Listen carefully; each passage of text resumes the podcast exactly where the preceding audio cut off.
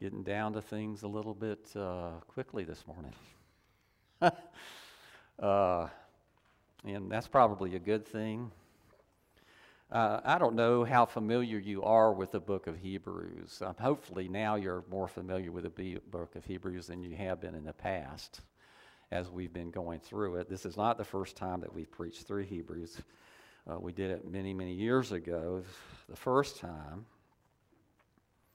I think we were a little bit hurried as we did that, so I've been taking, purposely taking my time, going a little bit slower this time. But the reality is this, is if, if you've been keeping up and you've been reading and studying the book of Hebrews and just listening to what we're talking about in the worship service, it's pretty obvious that it's not inconceivable that we could spend the rest of our lives studying this particular book. It is rich in theology. It's rich in our understanding of what Christianity is and what Christ requires of us uh, and wishes of each one of us. Uh, we've come now to a very important chapter in this book, and I would imagine for most of you, if you knew anything about the book of Hebrews uh, before we began this, that you're familiar with Hebrews chapter eleven, right? Which is very often called the Hall of Faith, where the author goes through and he identifies numerous people from the past as being fathers uh, of the faith. People who stood out, in a sense, of having very great faith uh, uh, in God.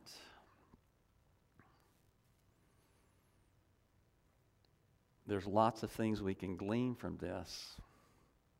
Lots of things that we can gain from this. And so we're not going to do the whole chapter today. We're going to do half the chapter today, and we're going to finish it up next week.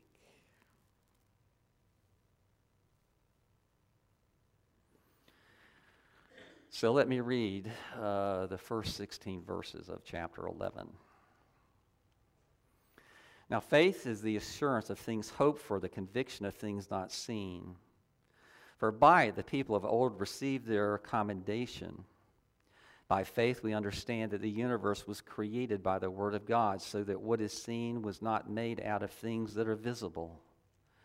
By faith Abel off- offered to God a more acceptable sacrifice than Cain, through which he was commended as righteous, God commending him by accepting his gifts. And through his faith, though he died, he still speaks. By faith, Enoch was taken up so that he should not see death, and he was not found because God had taken him. Now before he was taken, he was commended as having pleased God, and without faith it is impossible to please him. For whoever would draw near to God must believe that he exists and that he rewards those who seek him. By faith, Noah, being warned by God concerning events as yet unseen, in reverent fear, constructed an ark for the saving of the households, of his household. By this uh, he condemned the world and became an heir of the righteousness that comes by faith.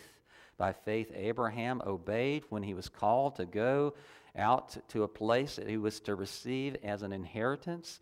He went out not knowing where he was going. By faith he went to live in the land of promise, as in a foreign land, living in tents with Isaac and Jacob, heirs with him of the same promise. For he was looking forward to the city that has foundations, whose designer and builder is God. By faith Sarah herself received power to conceive, even when she was past the age, since she considered him faithful who had promised. Therefore from one man, uh, in him as good as dead, were born descendants as many as the stars of heaven, and as many as the innumerable grains of sand by the seashore. These all died in faith, not having received the things promised, but having seen them and greeted them from afar, and having acknowledged that they were strangers and exiles on the earth. For people who speak thus make it clear that they are seeking a homeland. If they had been thinking of the, that land from which they had gone out, they would have had opportunity to return. But as it is, they desire a better country that is a heavenly one. Therefore God is not ashamed to be called their God. He has prepared them a city. As I think I've already said, this is very often acknowledged or called basically the, what's the Hall of Faith. I'm sure you've probably heard that terminology before. One of the things that you might note as you're going through there is there are a couple of surprises in here.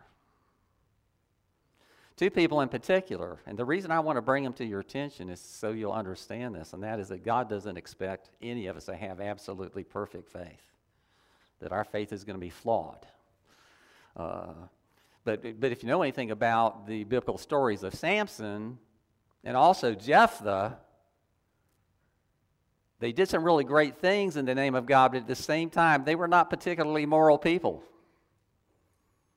So what I'm telling you here is these two names, they just kind of, they stick out for me, that they would be included in this hall of those people who are considered to be great, uh, greatly faithful in their service to God, in their faith in God. Those particular names give me a little bit of comfort. It makes me have a sense of maybe fitting in here a little bit better. So we need to understand that, and I just want to bring that to your attention, that it's not a list of perfect people. It's not a list of people who had absolutely perfect faith, but it is people who did live by their faith.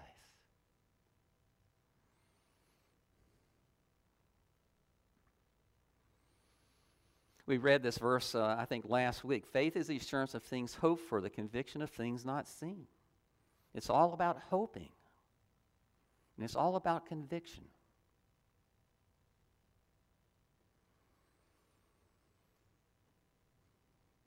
The Puritan John Owen writes, he says, faith alone from the beginning of the world in all ages, under all dispensations of divine grace, has been the only principle in the church of the living God of obtaining the promises, inheriting eternal life, and continues to be unto the consummation of all things. In other words, faith is the key to everything. Faith is the key to everything else. And what he's saying here is very clearly there is a difference between the old dispensation of the gospel and the new dispensation of the gospel. And the difference is Jesus was coming, and now Jesus has come.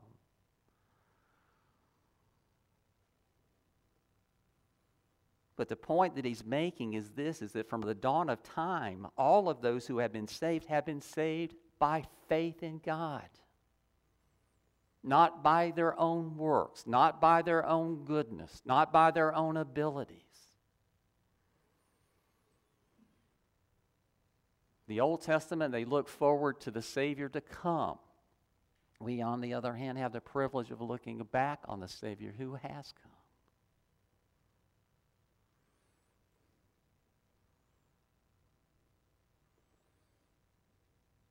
And just remember this, it was by the faith of Jesus Christ that we were saved. It was by his faith, his unyielding and perfect faith, that we gained our salvation.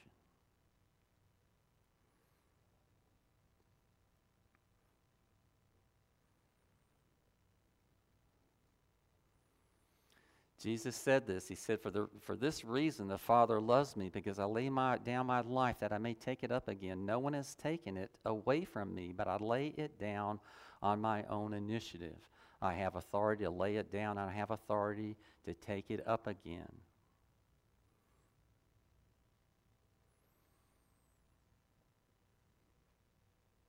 The faith of Jesus underlying all of that. His unyielding, unwielding trust, absolute trust in God the Father. Without faith, it's impossible to please him, that is God. For he who comes to God must believe that he is, and that he is a rewarder of those who seek him.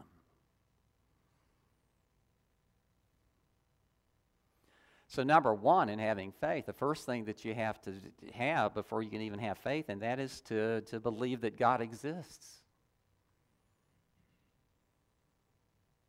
Without a knowledge of the fact that God exists, faith is worthless. Faith is useless. Faith is not founded on anything.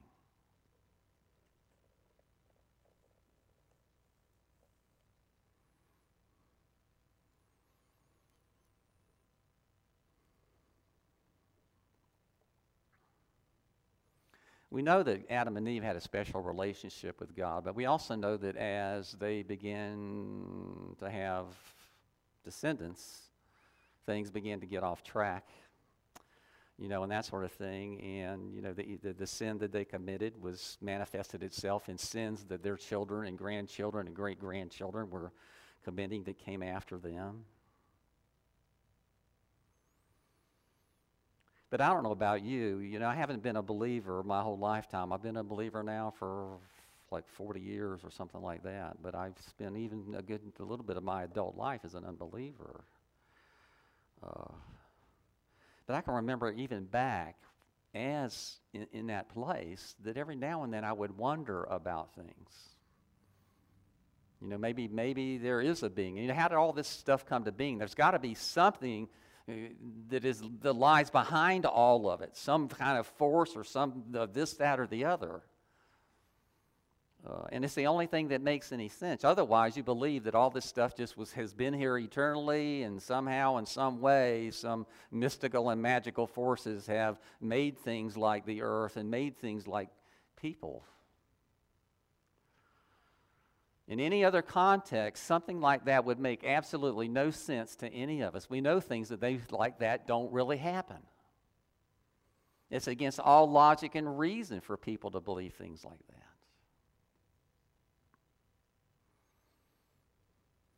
What I would say to you this morning is it takes a lot more faith to believe that God, there's not a God and He didn't create the earth than there is to believe there is a God who did create the earth. In us.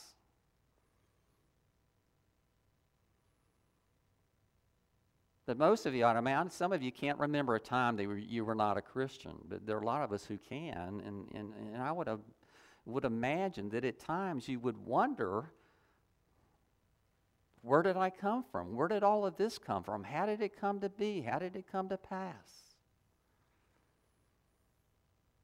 But see, there's only two possible explanations to those questions. And one of those is the existence of a creating God. The other is just the idea that all of what we see and know is a product of some natural processes that have taken place without any divine guidance or direction or anything along those lines. Just a product, basically, of, of physical, natural laws working in the midst of happenstance.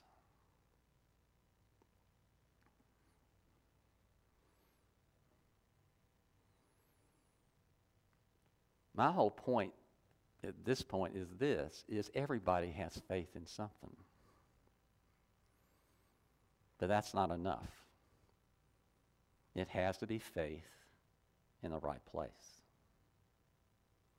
Faith in Almighty God. Otherwise, you have to believe. You have to, this is just, what it is. Period. It is what it is just because it is.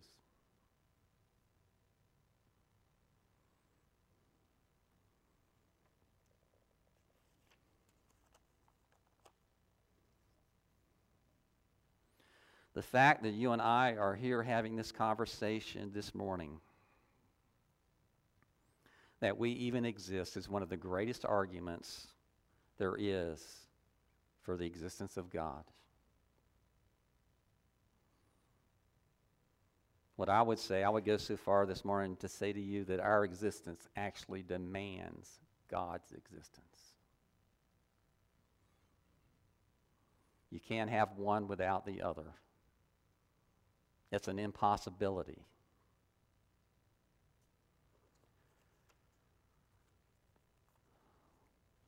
In theology, we talk very often about two different modes or forms of revelation. One of those we call natural, uh, revelation, or sometimes general revelation, and then we call the other special revelation.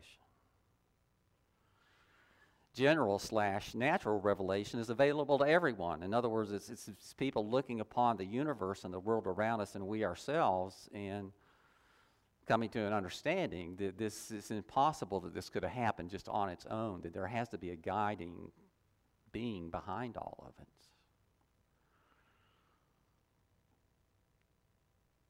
So general revelation is available to everyone.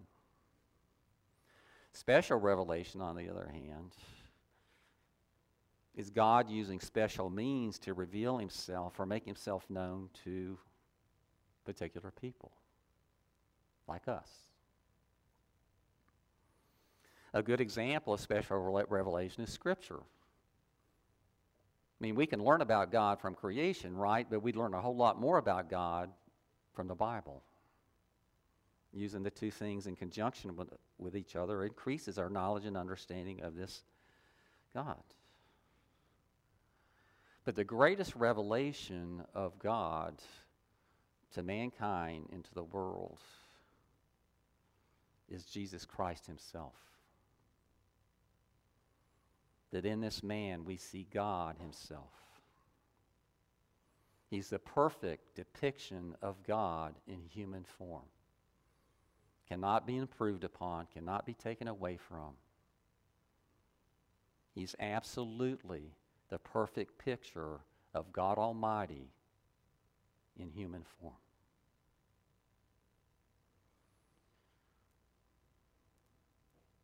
Jesus once said to Philip, one of his disciples, "He who has seen me has what? He has seen the Father."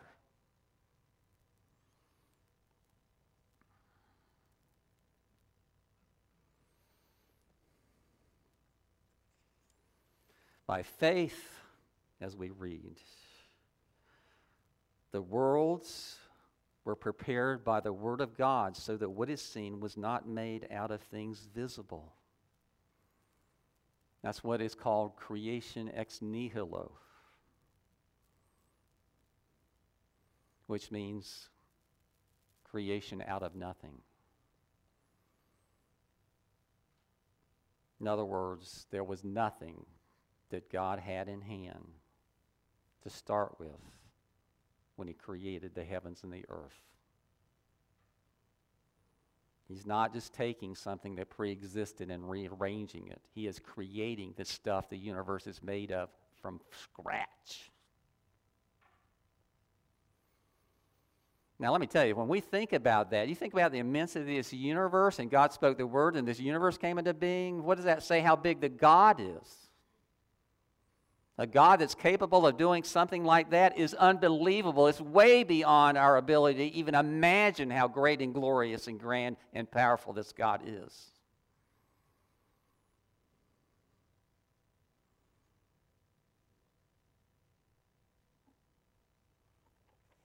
But that is our God.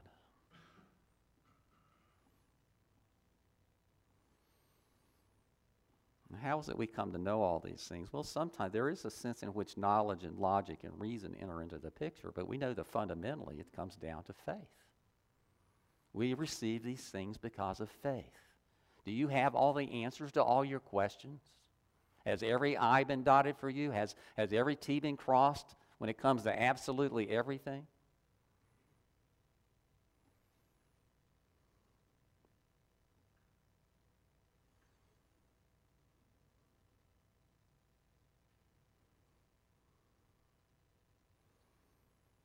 And we share this faith with one another. But we share it with brothers and sisters who proceeded forth before us all through the ages. It is the thread that holds us together. It is that which we have in common with one another.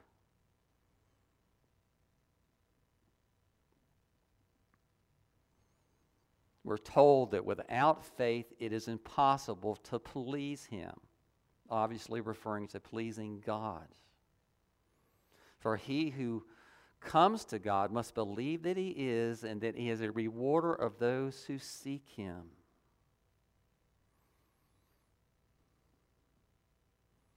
And we know that the Lord, at the very beginning of time, wrote the names of all of those who would become part of his household in what's called the Lamb's Book of Life,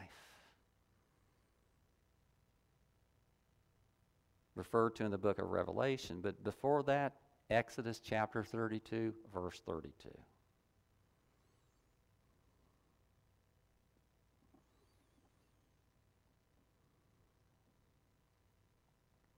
John Owen, the Puritan, describes his faith as divine, supernatural, justifying, and saving faith. God saves us from our sins for a relationship with him, that we would know him, that we would serve him, that we would love him with all of our heart and mind and soul and strength. Without faith, it is impossible to please him. He who comes to God must believe that he is, and we all do, and that he's a rewarder of those who seek him.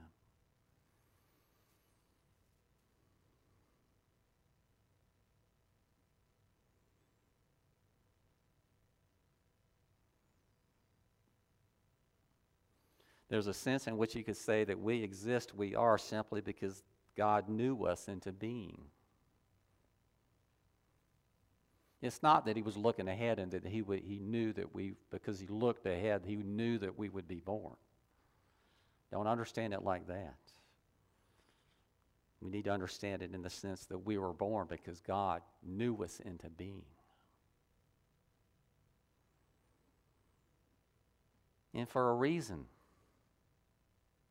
He wanted us to know him. Not that he just knew us. He decided that he wanted us to know him. To be bound together in a loving and caring and trusting and saving relationship.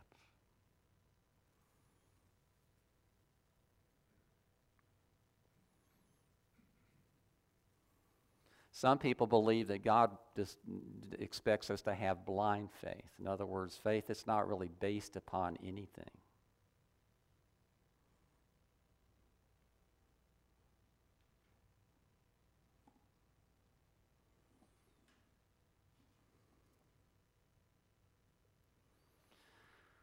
Faith is central to Christianity. We know that.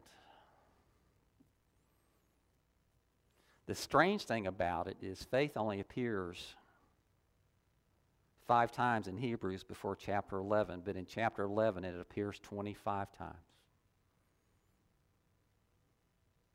I mean, you just see it over and over in this particular chapter.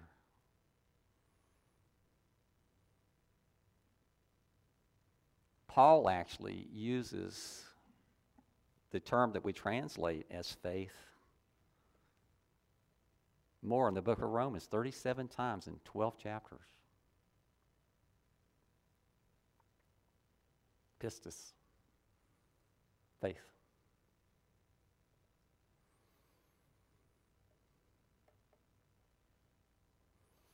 In verse four, the, the author begins to, to, to bring to attention to particular biblical characters that demonstrated faith in obvious manners and ways. Some of them are a little surprising. Abel. I don't know if you've noticed this, but there's really no biblical uh, record that Abel had any children.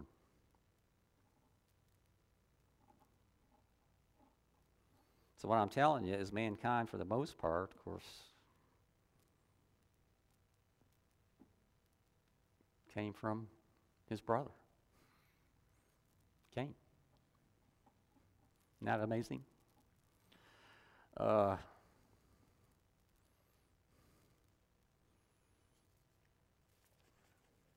he begins to run through all these biblical characters, and I'm sure you're familiar with some of them, maybe not some as much as others, but uh, you know, Abel being the very first one, Enoch, who actually was a son of Cain.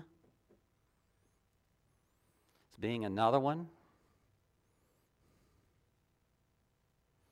And the thing about Enoch that's is surprising and shocking is uh, we're told that he was taken up uh, so that he should not see death, but was taken up because he was pleasing to God. The son of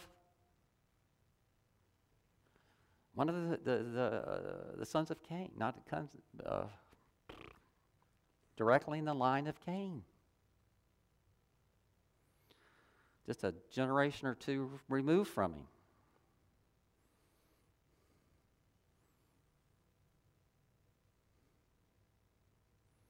Actually, Enoch was one of the sons of Cain. So here you have an example of a son not following at all in his father's footsteps.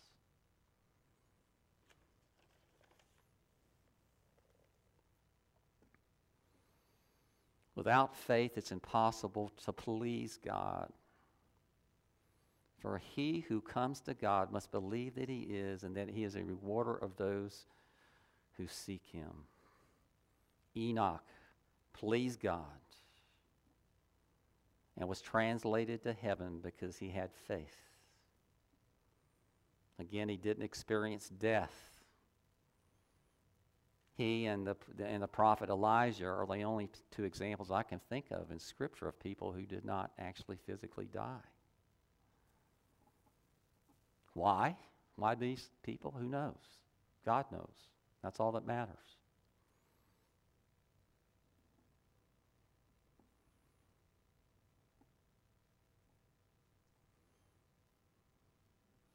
Enoch is also mentioned in the book of Jude, verses fourteen through sixteen. And this is what is said about him.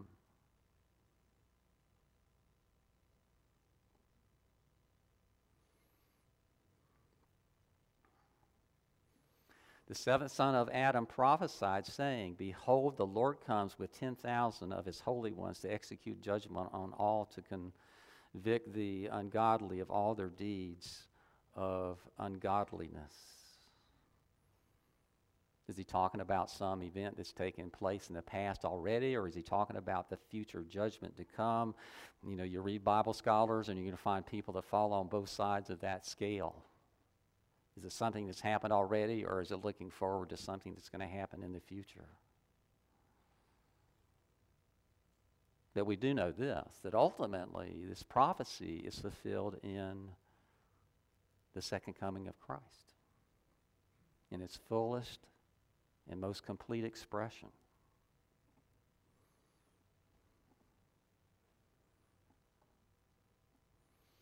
Enoch fathered Methuselah, who lived to be nine hundred sixty-nine years old. Can you imagine? Of course, you know that this is uh, one of the things uh, of Genesis has been challenged by people over and over again for generations and for centuries. Because why? Because people don't live to be this old by any stretch of the imagination in today's world. Okay? But the Bible says it, therefore I believe it. And it's talking about nine hundred sixty-nine literal years. Now, can you imagine living that long? The things that you would see as the world became more and more populated, and this, that, and the other, the world changing in all kinds of ways, and most of those ways not good ways, as man begins to propagate and expand across the globe.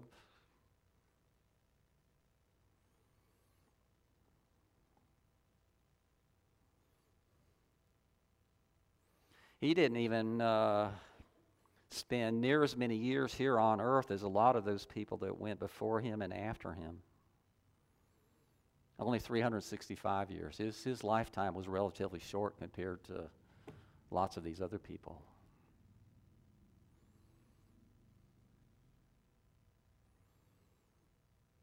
And it's hard to conceive of living. It's hard to conceive of living to being three hundred sixty-five years old. Much less nine hundred fifty.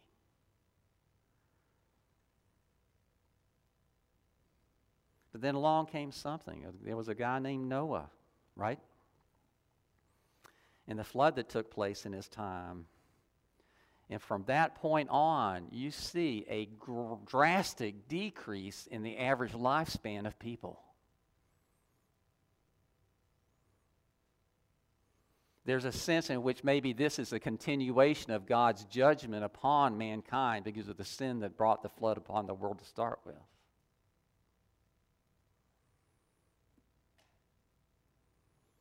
On the other hand, we're living in a time where people really are living to be older and older and older on the average. You've heard me say this before, and you're probably sick of hearing it. In nineteen hundred, in the good old U S of A, the average lifespan was forty-five years. Very few people lived to see their sixties and their seventies. Now we're living in a time where a large percentage of people live to see their eighties and very often their nineties.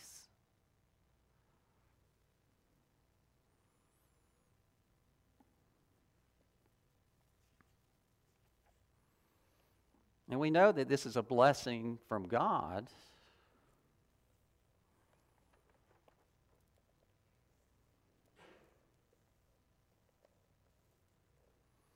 Without faith, it is impossible to please God. All religions promote faith as some, uh, of some sort in something or someone. It may even be yourself.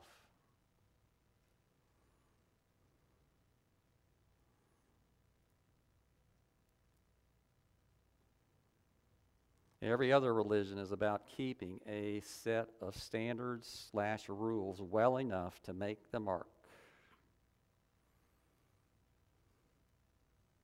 Christianity says there is, by the way, a mark, but you, by the way, don't come close to making it. Any of us, even the best among us, we fall so far short of the standard that it's not even worth talking about.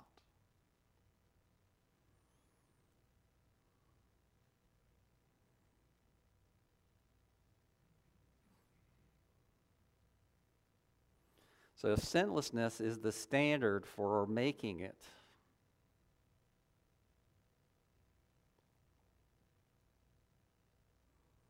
Where would that leave us apart from our faith in Christ?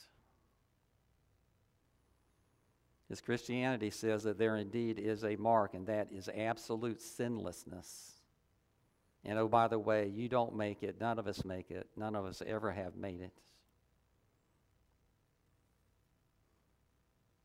And where we're left is this, as we are left understanding that we are in utter and absolute need of a substitute who will do for us that which we cannot do.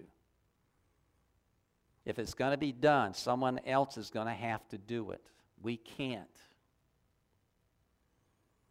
And we understand that Jesus, because he was the Son of Man and the Son of God, was the only person who is actually even able to meet the standard.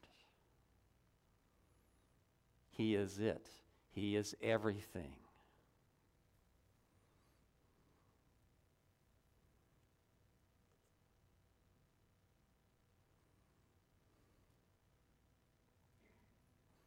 Every religion has its standards, things that you have to do, a mark that you have to make,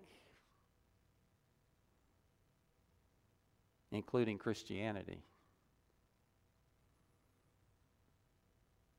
And that standard is absolute perfection,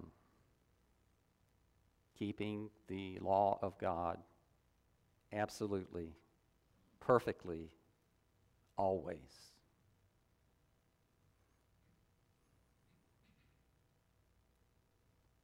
We need someone to make the mark for us.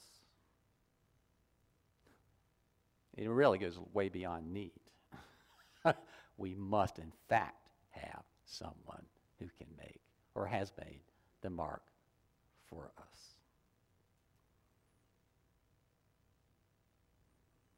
Jesus has done it all.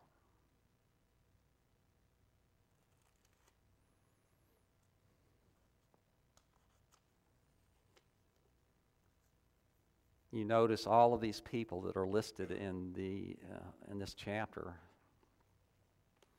one after each other,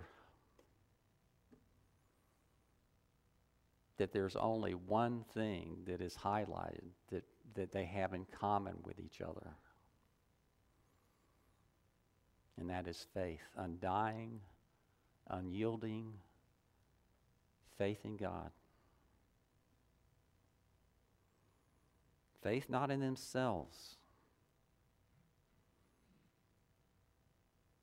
but faith in the God who made us. Faith in the Savior who has saved us. Faith in the Holy Spirit that indwells us. Faith is the key to everything. With it, we have everything. Without it, we have absolutely nothing.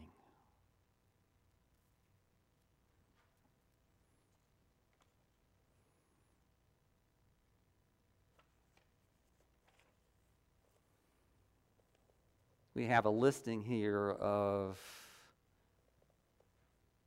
faithful saints of the past. There is a list,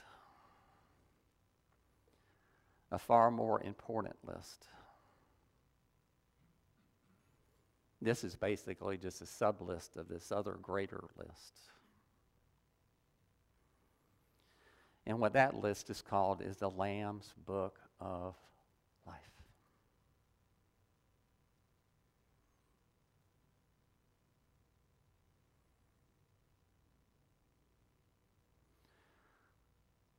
Mentioned in Revelation thirteen eight and other places.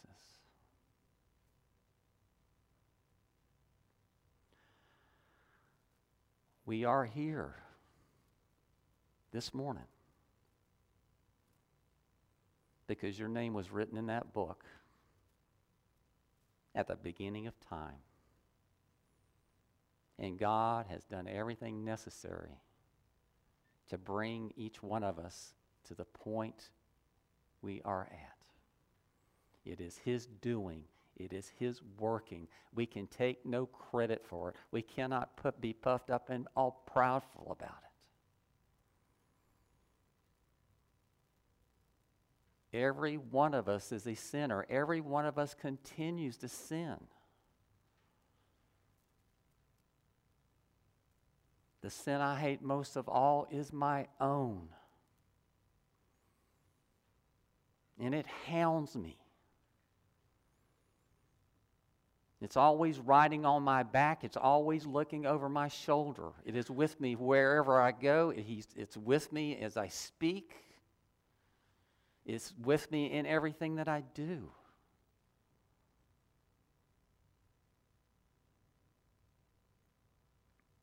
But at the same time, the Lord has hold of us. And even though sin will continue to attempt and do its best to lead us astray, to carry us down roads of destruction,